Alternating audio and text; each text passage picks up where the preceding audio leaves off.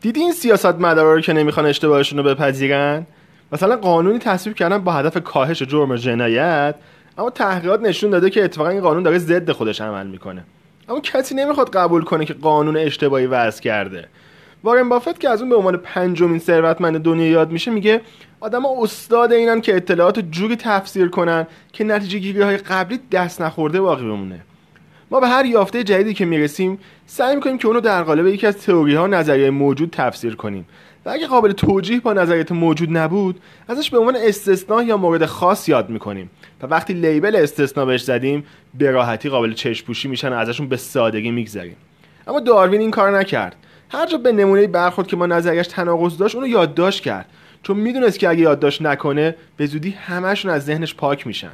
پس هرگز چشات رو روی موارد خاص نبند اونا رو ببین و براشون برنامه داشته باش.